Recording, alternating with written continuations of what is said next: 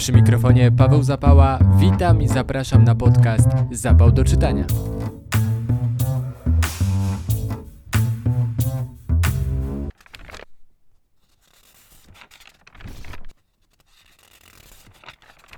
Po nieco dłuższej przerwie, także urlopowej, czas na 17 odcinek podcastu. Na dobry początek zestawienie najciekawszych tekstów.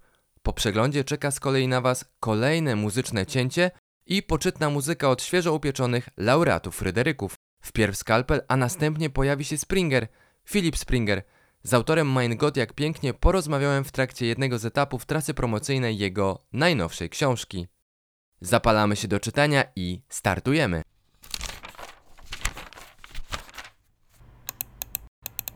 Na początek zalecam zerknąć na stronę lubimyczytać.pl, konkretnie do artykułu, w którym pojawia się kolejny ważny głos w sprawie przepisywania klasyki literatury z myślą o współczesnej wrażliwości czytelników. Okazuje się, że takim praktykom przeciwny jest Tom Hanks, dwukrotny laureat Oscara, ale także pisarz, autor zbioru opowiadań Kolekcja Nietypowych Zdarzeń i debiutańskiej powieści Arcydzieło, która pojawi się na polskim rynku już 31 maja. Hanks ma bardzo jasne stanowisko w tej sprawie. Sądzę, że wszyscy tu jesteśmy dorośli i rozumiemy czas i miejsce, w którym napisano te książki. Uwierzmy w naszą własną wrażliwość, zamiast pozwalać komuś decydować o tym, co może nas obrażać, a co nie. Pozwólcie mi zdecydować. Byłbym przeciwny czytaniu jakiejkolwiek książki z jakiejkolwiek epoki, na której widnieje napis skrócona ze względu na współczesną wrażliwość. A co wy sądzicie o takim przepisywaniu? Dajcie znać w komentarzach. 18 maja na stronie Gazety Wyborczej ukazał się fragment książki Głusza, która znalazła się w finale tegorocznej nagrody imienia Ryszarda Kapuścińskiego. W kontekście wykluczenia osób głuchych duże wrażenie robi zwłaszcza początek tego fragmentu. Przełom nastąpił wraz ze słynnym w środowisku głuchych kongresem mediolańskim w 1880 roku. Słyszący pedagodzy podjęli wówczas decyzję: głusi żyją wśród słyszących, trzeba więc robić wszystko, by nauczyli się mówić i rozumieli mowę. Wygrał oralizm, chociaż nie wszędzie i nie od razu. W Instytucie Głuchoniemych zapanował na dobre dopiero ponad 25 lat później, a to dlatego, że ówczesny dyrektor placówki, Jan Popłoński, nie był jego zwolennikiem. W wielu szkołach miganie zostało zakazane, a języki migowe zeszły do podziemia, czyli do domów, w których mieszkali głusi. Bliscy głuchych wspominają, że jeszcze kilkanaście lat temu ich rodzice albo dziadkowie wstydzili się migać na ulicy. Głusi zapamiętali tę datę. Po 1880 roku mówią nastały wieki ciemne. Zachęcam Was do zapoznania się z całym fragmentem. Na stronie Gazety Wyborczej jest on dostępny w ramach bezpłatnego limitu. Przypomnę jeszcze, że autorka książki, Anna Goc, była gościnią piątego odcinka podcastu Zapał do czytania. W tygodniku Polityka do przeczytania wywiad z izraelską pisarką Zerują Szalew. Jej powieść Los właśnie ukazała się w Polsce.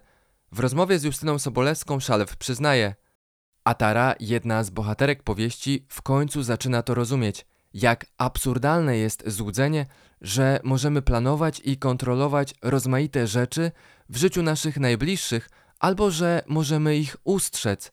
Nie warto podejmować tego desperackiego wysiłku, lecz jest to jedna z tych prawd, które docierają do nas często dopiero pod koniec życia. To nie jest tak, że nie mamy wpływu na nasze dzieci.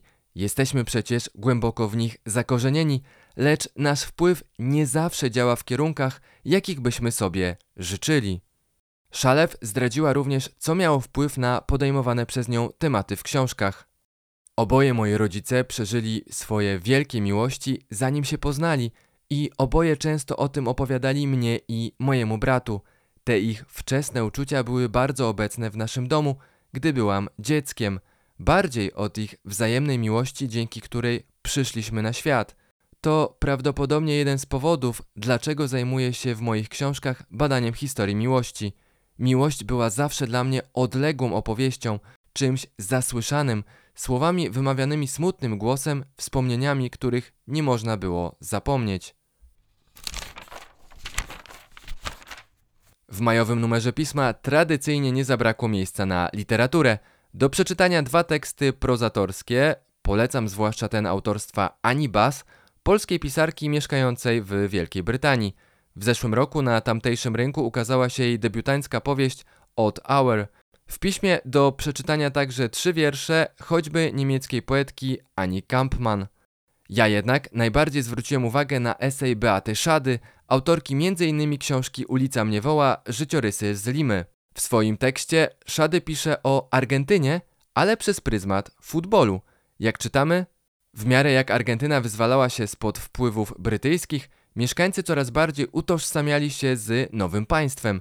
W XIX wieku stanowili zlepek imigrantów, w XX starali się już stworzyć jeden naród. Żeby to osiągnąć, poszukiwali elementów spajających. Piłka nożna była jednym z nich.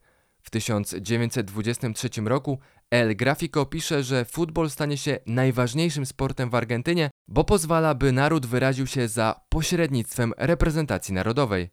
Jak przyznaje jednak Szady, wykorzystywanie piłki nożnej do celów politycznych nie ogranicza się jedynie do Argentyny i Brazylii.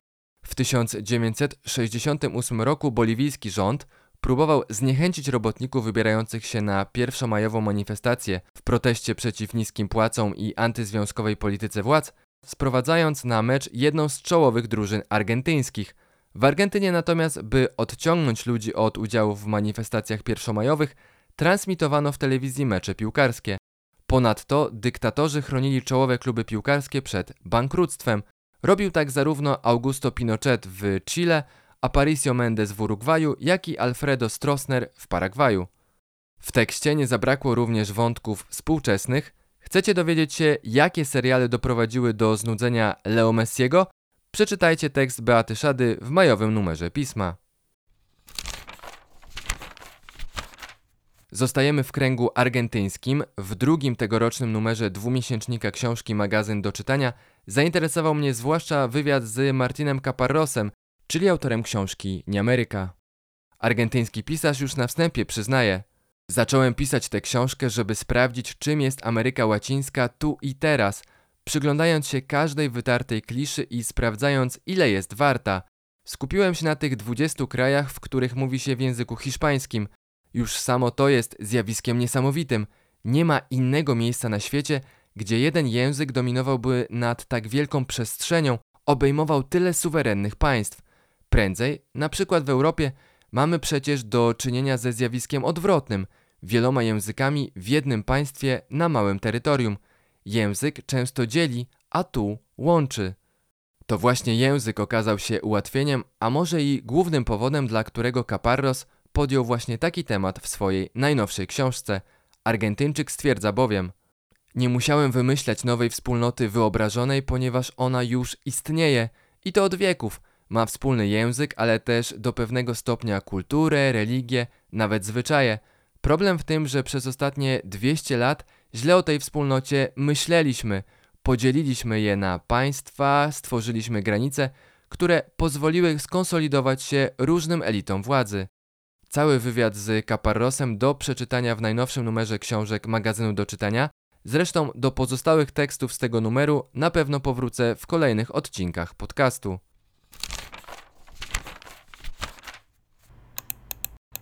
Po przeglądzie najciekawszych tekstów czeka na Was wielki powrót poczytnej muzyki. Powrót na ostro.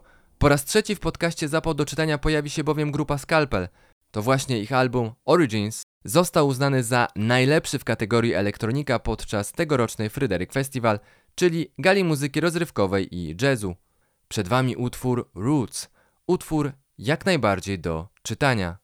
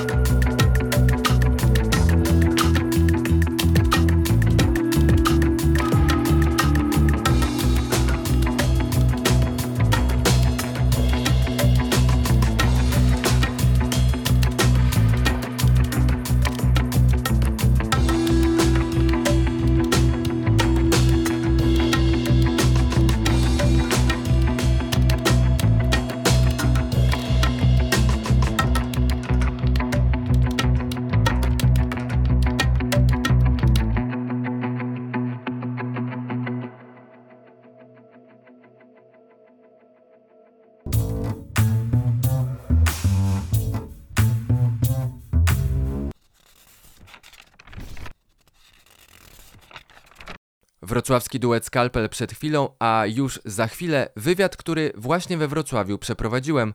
Kilka tygodni temu porozmawiałem bowiem z Filipem Springerem o jego najnowszej książce Mein Gott jak pięknie. Było też co nieco o ujarzmianiu Odry, wypadaniu z szuflady i rowerze jako narzędziu poznawczym. Zanim jednak posłuchacie, słowo o kulisach tej rozmowy, która, co pokazują zdjęcia na moich profilach choćby na Facebooku czy Instagramie, została zarejestrowana za pomocą dwóch mikrofonów.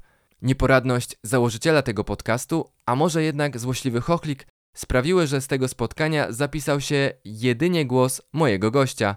Ale spokojnie, doskonale pamiętam o co Springera zapytałem.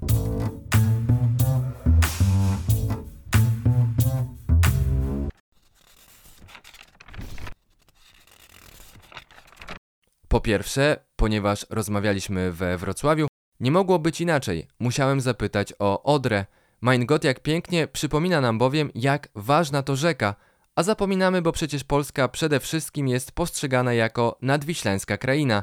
Książka Springera to więc historia ujarzmiania Odry, która była jedną z pierwszych wielkich europejskich rzek, którą człowiek tak silnie zmaltretował. Jeżeli wziąć pod uwagę liczby i skalę tego ujarzmiania, tego, że ta Odra została w, przez ostatnich 200 parę lat skrócona o ponad 200 kilometrów, też metody, jakimi to robiono. Na początku bardzo prymitywne, no bo na początku ta metoda najstarsza, czyli metoda Neuwerca, polegała na tym, że przekopywano wąskie gardła zakoli, wpuszczano tam wodę i tam ona, ta, ta, ta, rzeka sama sobie wypukiwała to nowe koryto, odcinając to stare e, i to nadal jest widoczne na mapach.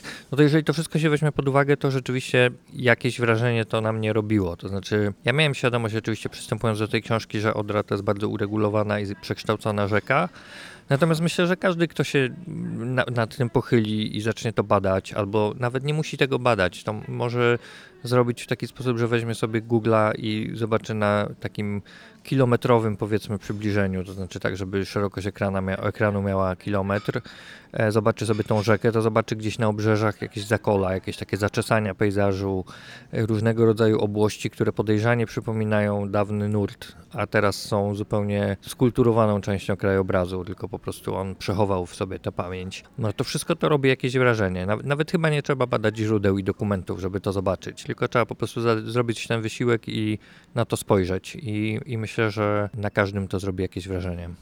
Philip Springer był już w trakcie pisania książki, gdy o Odrze w połowie 2022 roku zrobiło się bardzo głośno z powodu masowego wymierania ryb. Czy miał wtedy nadzieję, że tematem Odry, również pod kątem jej ujarzmiania przez człowieka, na dłużej zainteresują się media?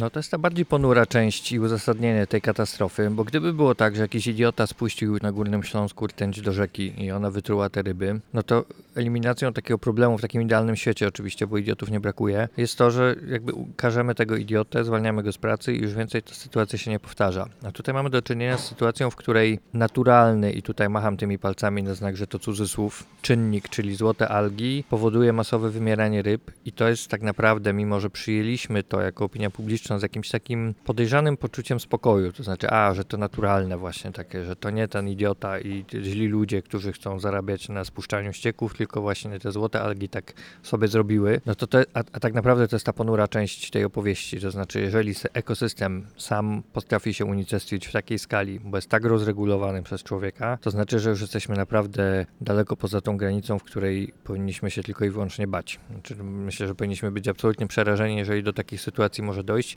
Te złote algi nie wzięły się tam znikąd, ich tam nie powinno być. Woda była przesolona, było za ciepło, ona była za ciepła. To wszystko się sprawiło, przyczyniło się do tego, że do tej katastrofy doszło i już dzisiaj, czy tam kilka dni temu są doniesienia o tym, że znowu podejrzanie blisko się zbliżamy do tych poziomów i tych stanów. I w tym wszystkim ja nie wiem, czy ja miałem jakąś nadzieję na cokolwiek. Ja jakoś straciłem, znaczy na pewno miałem przekonanie, że to, co się wydarzyło jest chwilowym, chwilowym zamieszaniem, tak? To znaczy, że niespecjalnie weźmiemy sobie to do serca, bo nie takie rzeczy umiejętnie zamieciono pod dywan. Michał Zygmunt, z którym się y, znam, który pomaga nam przy festiwalu Miedziance i z którym wielokrotnie rozmawiałem, też nie miał żadnych wątpliwości co do tego, że zaraz ten temat umrze i będziemy zupełnie w innym miejscu. Nie wiem, co by się musiało stać, żeby to nie umarło. Znaczy, nawet nie umiem sobie wyobrazić skali takiej katastrofy, która by sprawiła, że y, ludzie, którzy są za to odpowiedzialni, nie będą dostawali awansów pracy, a tak się stało w tej sytuacji. Głównym bohaterem Mein Gott jak pięknie jest pejzaż. Jest nim także kraina. Cóż, naprawdę chciałem, już sobie to rozpisywałem, ale nikt tak pięknie nie uchwyci jej definicji, choć przecież w tej nieuchwytności zasadza się kraina, jak sam autor. Czym według niego jest kraina? To jest też taka sytuacja, w której ja buduję właściwie całą tę książkę na pojęciu, co do którego wcale nie mam pewności, że ktokolwiek poza mną jeszcze rozumie. Co nie jest najlepszą strategią pisarską, no ale y, podjąłem to ryzyko. Dla mnie kraina to są te momenty, w których ogół środków czy sposobów, w jaki ukształtowana jest przestrzeń, począwszy od detalu architektonicznego, a skończywszy na jakimś takim ujęciu właśnie krajobrazowym, przez architekturę, urbanistykę i tak dalej, ale też ogół środków takich jak pogoda, stan mojego ducha, aura, biometr, cokolwiek sobie tutaj wymyślimy, sprawiają, że ja nabieram takiego chwilowego, ale bardzo silnego przekonania, że ktoś, kto to wszystko ułożył gdzieś tam kiedyś, 200 lat temu, dokładnie wiedział, jak to zadziała. To znaczy, że on z tej otchłani czasu, która nas dzieli, mówi do mnie, tak miało być i ty się teraz tak właśnie czujesz. Ja wiem, że to brzmi trochę metafizycznie, trochę oszołomsko, ale to uczucie, czy te stany doświadczania krainy właściwie mam od dzieciństwa. To znaczy, mam takie wspomnienie z Międzygórza z lat wczesnych 90., kiedy mam kilka lat i właśnie coś takiego mnie spotyka. I od tamtego czasu nie mogłem się od tego uwolnić, ale też nie mogłem się doszukać we własnych kompetencjach pisarskich momentu, w którym mógłbym to napisać. No i ta książka jest efektem takiego poczucia, że być może już nastał ten moment, żeby spróbować się tego literacko podjąć, ale też trzeba mieć jasność i to bardzo jasno deklaruję, że być może to, co ja próbuję tam opisać i to, że czynię ten pejzaż głównym bohaterem, jest z góry skazane na literacką porażkę. To znaczy, być może pejzaż opowiada się sam. Tym całym ogółem środków, od tego, jak wygląda, poprzez to, jak pachnie i jak go doświadczamy, ze względu na to, że jesteśmy na przykład zmęczeni albo zdrożeni i że tego się nie da opowiedzieć innym językiem. Literatura jest innym językiem, no ale taki jest już los ludzi, którzy tworzą literatury, że się ciągle mierzą z tą porażką i próbują ją minimalizować. A propos pejzażu, uwagę czytelnika podczas lektury na pewno przykuje fragment o trzecim najwspanialszym widoku na świecie. Kocham absolutnie tę historię. Rzeczywiście y, jest tam Ernst Wilhelm Knippel, który próbuje namalować jeden z widoków, o którym Alexander von Humboldt, czyli znany niemiecki podróżnik, przyrodnik i naukowiec, powiedział, że jest jednym z trzech najpiękniejszych widoków na świecie. I ja nawet jak wrzuciłem na Facebooka ten fragmencik, to ktoś napisał, gdzie jest źródło tej informacji. Gdzie, gdzie on to napisał i powiedział? No i krótkie dochodzenie, nie będę spoilerował, wskazuje, że Aleksander von Humboldt był trochę kłamczuszkiem. Albo bajerantem, można tak powiedzieć. Na pewno nie spojrzę już na pejzaż, a właściwie to krajobraz i jego niewinność z taką naiwnością. To, co nas otacza i określamy wytworem natury, tylko pozornie uchowało się przed ingerencją ludzką. Czy to dobrze, czy może jednak źle?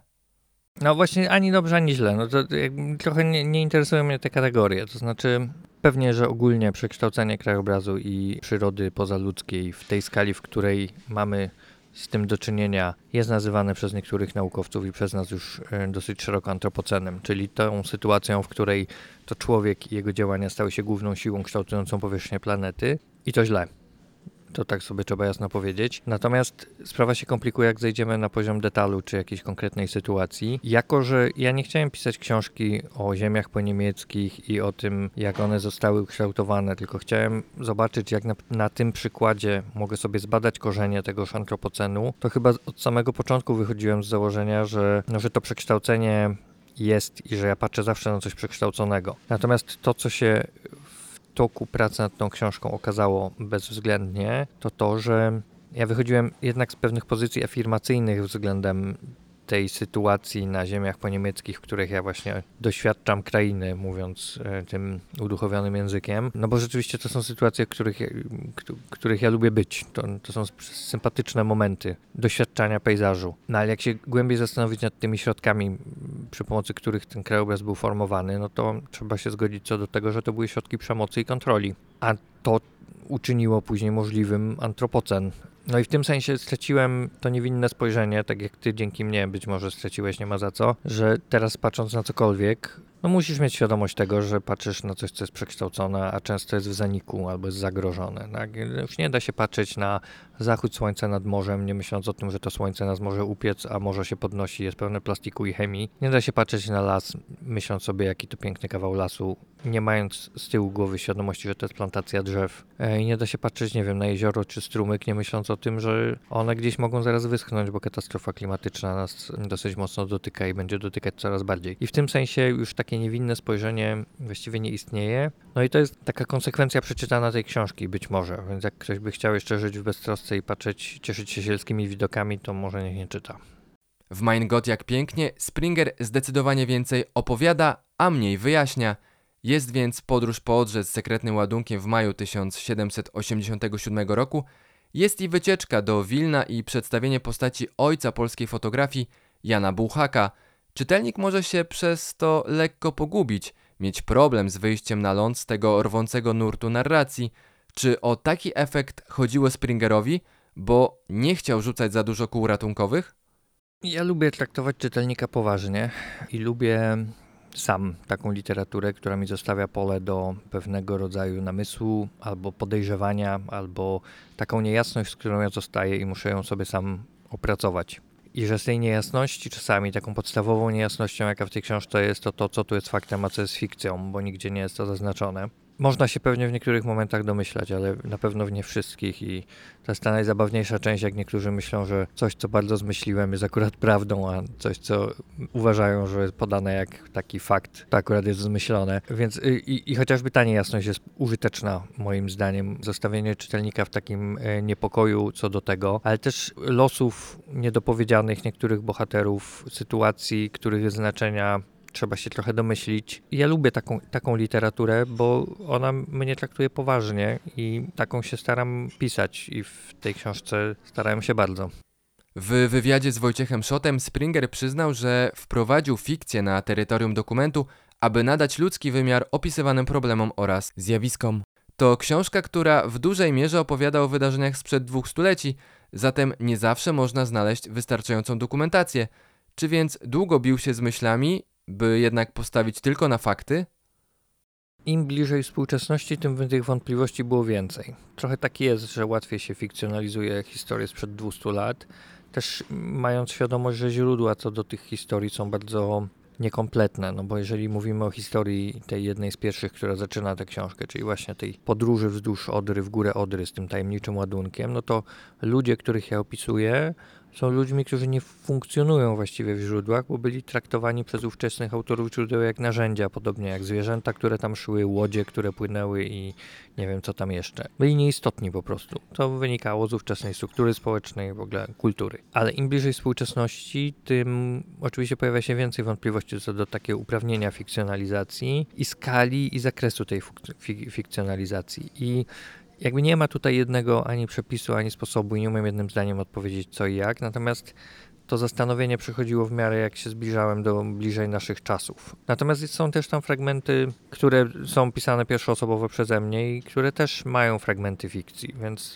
trzeba mieć też świadomość, że ja, bardzo lubię taką perwersyjną sytuację dosyć, w której ten gatunek, z którego ja się wywodzę, to znaczy reportaż, on jest idealny do udawania pewnych sytuacji. To znaczy, on ma taką strukturę i taki język, który sprawia, że ludzie traktują, że coś jest podane jako prawdziwe. I taką moją niezrealizowaną jeszcze ambicją, ale kiedyś to zrobię, jest napisanie takiego reportażu, który byłby napisany tak bardzo szkolnie po reportersku, że reporter się, że bohater się wypowiada i mówi tu ktoś, a potem jest wywód, a potem ktoś inny mówi, a potem się przemieszczamy w inne miejsce, które jest całkowicie wymyślony. To, to by było super ćwiczenie, takie w ogóle literackie. Myślę, że warto to zrobić. No, poćwiczę.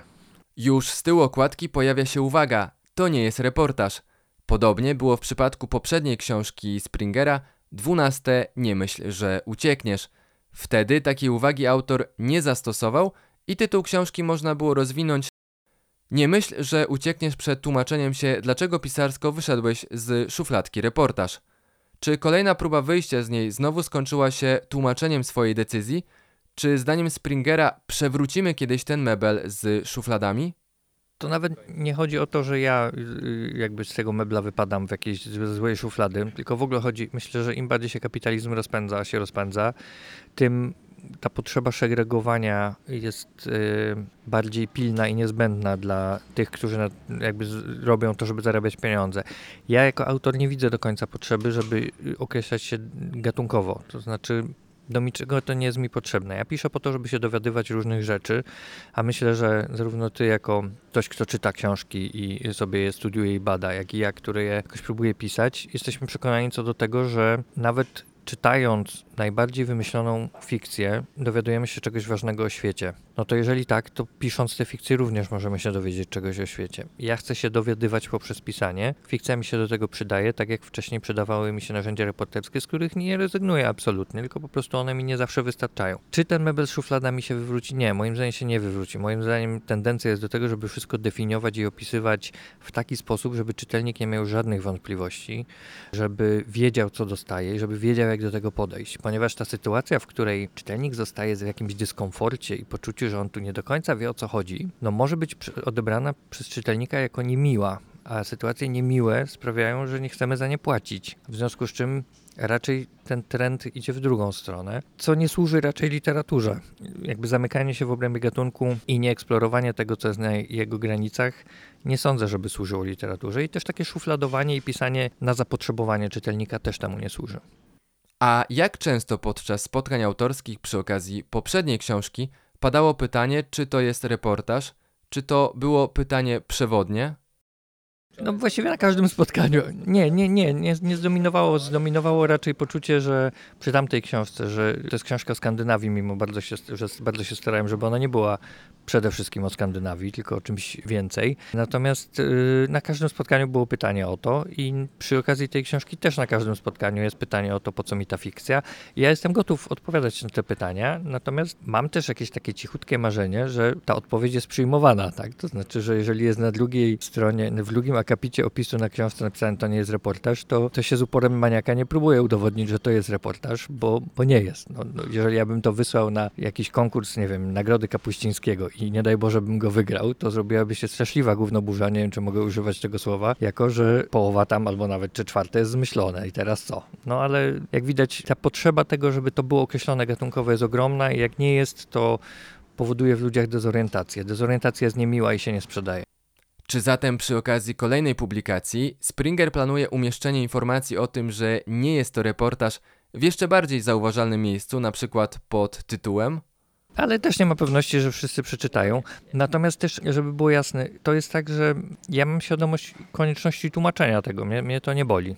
Pewien z internautów w komentarzu pod postem o trasie promocyjnej książki określił Springera mianem szurkowskiego polskiego reportażu. Rozmawialiśmy zresztą chwilę przed czwartym etapem jego trasy, nazwanej przez wydawnictwo Charakter Tour de Springer. Okazuje się bowiem, że wielkim marzeniem Springera byłoby jeździć rowerem podczas robienia dokumentacji, a rower stał się w jej trakcie narzędziem poznawczym. Czyżby była to konsekwencja takich książek jak choćby rowerem przez drugą RP, czy może powód był zupełnie inny? Rowerem przez drugą RP mam cały czas na stosie do przeczytania, więc nie mogło mnie zainspirować. Ja jestem ogromnym miłośnikiem jeżdżenia na rowerze, przy czym po tej książce mniejszym, bo już trochę się zmęczyłem, ale nadal. Zawsze miałem taką ambicję przełożenia doświadczenia tej jazdy na literaturę, bo to jest bardzo osobne doświadczenie. Najlepiej chyba się to powiodło z tych rzeczy, które czytałem Kubie Kornhauserowi w e, premiach górskich najwyższej kategorii, gdzie on wpada w pewien flow pisarski, który jest bardzo porównywalny z flow rowerowym, ale to jest trochę inna literatura.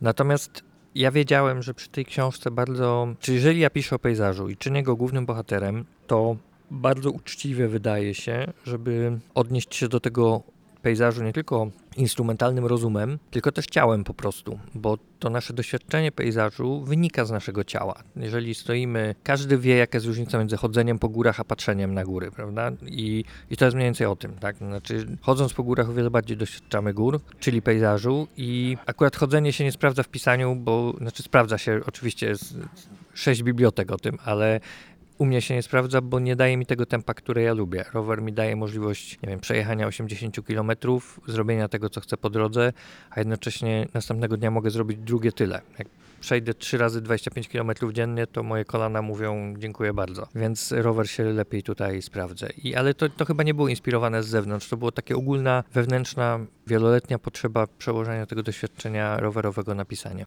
Na koniec mały spoiler. Mało w tej książce jest jednak o rowerowych przygodach Springera podczas zbierania materiału.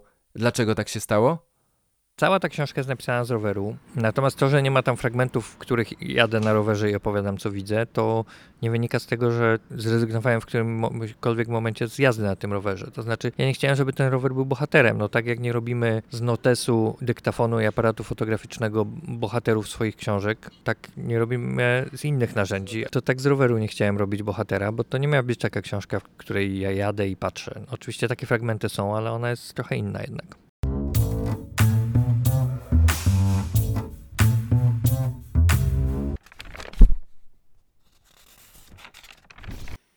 I to już wszystko, jeśli chodzi o 17 odcinek podcastu Zapał do czytania. Jeśli słuchacie tego wydania na YouTubie, to pamiętajcie, aby zasubskrybować mój kanał, a najlepiej jeszcze zostawić komentarz. Jeśli zaś szukacie zapału na platformie Spotify, to również tam możecie zostawić komentarz i ocenę. Na koniec przypominam jeszcze adres mailowy zapal do czytania małpa.gmail.com. Piszcie, komentujcie, zapalajcie się do czytania razem ze mną. Płomiennie dziękuję, do usłyszenia.